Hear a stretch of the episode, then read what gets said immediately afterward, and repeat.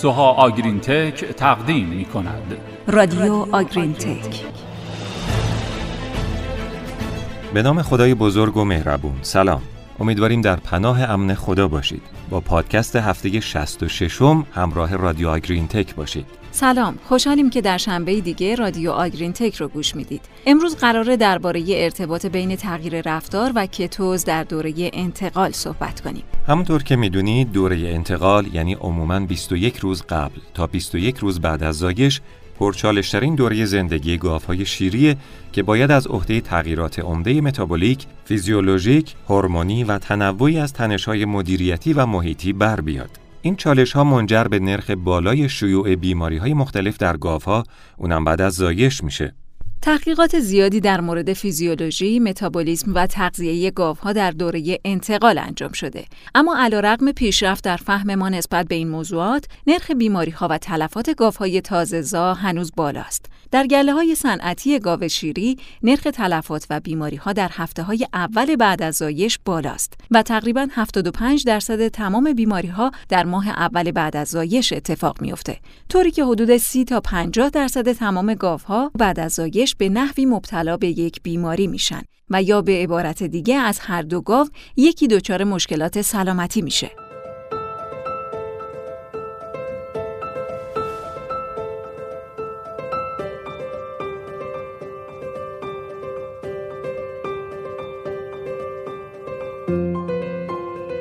گاوهایی که بعد از زایش بیمار میشن احتمال حذف بیشتری در سنین پایین دارن و در طول کل سیکل شیردهی تولید کمتری هم دارن.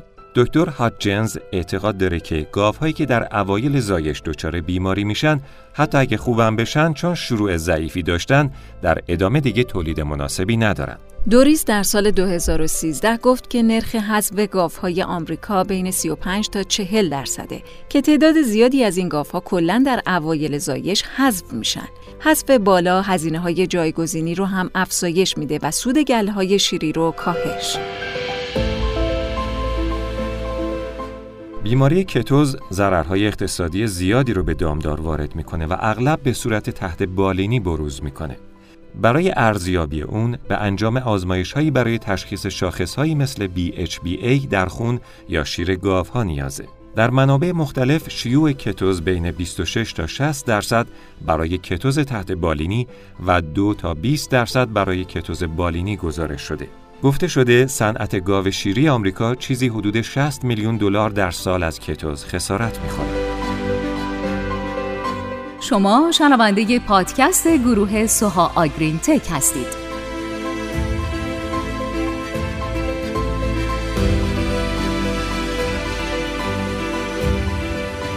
چیزی که در مورد بیماری ها میشه گفت اینه که هزینه هر مورد بیماری با افزایش تولید شیر اضافه میشه. طوری که هزینه هر مورد کتوز در سال 1994 معادل 165 دلار بود. ولی همون محقق در سال 2008 هزینه هر مورد کتوز رو 232 دلار گزارش کرد. کتوز همینطور باعث افزایش احتمال شیوع بقیه بیماری ها هم میشه.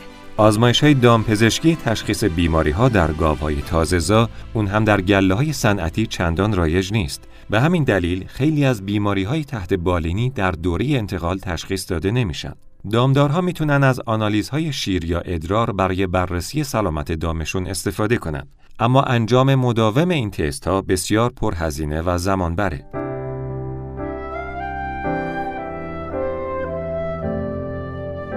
روش عمومی که وجود داره بررسی تولید شیر گاو به عنوان شاخص عمومی از سلامتی گاوه که البته این شاخص حساسیت بالایی برای تشخیص گاوهای بیمار و گاوهای در خطر بیمار شدن نداره.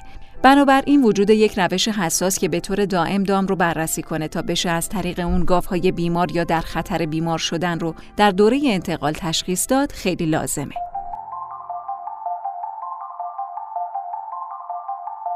محققین گفتند که فهم بهتر از رفتار گاوها در دوره انتقال ممکنه بینش بهتری در مورد شیوع بیماری در این دوره رو فراهم کنه.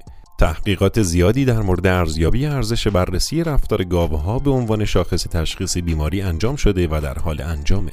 بیماری های مختلف به ویژه فرم تحت بالینی اونها مثل کتوز و کمبود کلسیوم به شدت موجب افت عملکرد گاو شیری و ضرر اقتصادی بزرگ به صنعت گاو شیری و سرمایه دامدار میشن. قبل از وقوع بیماری های مختلف در بودجه بندی زمانی گاوها تغییر اتفاق میافته که به اشکال مختلف مثل کاهش مدت دراز کشیدن و کاهش نشخار دیده میشن. توانایی تشخیص این تغییر رفتار به ما این امکان رو میده که با انجام اقدامات مدیریتی برای رفع هرچه سریعتر عامل یا عوامل مسبب اون قدم برداریم و از ضررهای اقتصادی جلوگیری کنیم. به همین دلیل اگه بشه از تغییر رفتار دام قبل از زایش دامهای در خطر بیماری کتوز رو تشخیص داد کمک بزرگی به دامدار شده. گولد هاوک و همکارانش سال 2009 گفتند گاوهایی که بعد از زایش دچار کتوز تحت بالینی شدند یک هفته قبل تا دو هفته بعد از زایش زمان خوراک خوردن و تعداد دفعات مصرف خوراک رو کاهش دادن و خوراک کمتری مصرف کردند. همینطور در هفته قبل از زایش و به ازای هر کیلو کاهش مصرف خوراک یا هر ده دقیقه کاهش زمان خوراک خوردن میزان ابتلا به کتوز تحت بالینی به ترتیب دو و دو دهم و یا یک و نه دهم برابر افزایش یافت. گاوهایی که دچار کتوز تحت بالینی شدند هم در زمان اوج رقابت برای غذا خوردن رقابت کمتری با بقیه دامها می‌کردند. شما شنونده پادکست گروه سوها آگرین تک هستید. گونزالز همینطور گفت که مصرف خوراک مدت زمان خوراک خوردن و نرخ مصرف خوراک سه روز قبل از تشخیص علائم کلینیکی بیماری کتوز کم میشه. کفمن و همکارانش سال 2016 در چهار گله تجاری از 14 روز قبل تا 28 روز بعد از زایش نشخار را اندازه گرفتند و به این نتیجه رسیدن که گاوهای چند شکم مبتلا به کتوز 25 دقیقه کمتر نشخار کردند و گاوهایی که علاوه بر کتوز بیماری دیگه هم داشتند 44 دقیقه کمتر نشخار کردند. پودیال هم سال 2016 با مطالعه 210 گاو گفت که گاوهای مبتلا به کتوز نشخار رو قبل و بعد از زایش کاهش دادند. بعدها کینگ و همکارانش سال 2018 گفتند زمان نشخار دو هفته قبل از تولید شیر در گاوهایی که به کتوز تحت بالینی مبتلا شدن شروع به کاهش کرد. این تحقیقات تایید می‌کنه که استفاده از تغییر رفتار حتی زودتر از کاهش تولید شیر می‌تونه برای تشخیص بیماری کتوز تحت بالینی استفاده بشه.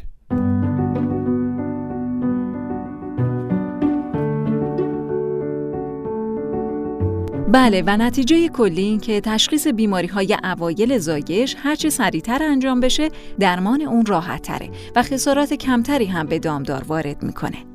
استفاده از نشانگرهای موجود در خون و شیر علاوه بر هزینه در زمان وقوع بیماری به صورت حاد اغلب خودشون رو نشون میدن. ولی استفاده از تغییر رفتار گاوها خیلی سریعتر مشکل رو نشون میده و میشه در مورد این گاوها حتی قبل از زایش اقدام به درمان کرد.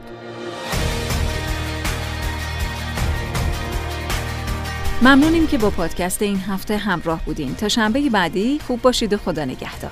خدا نگهدارتون.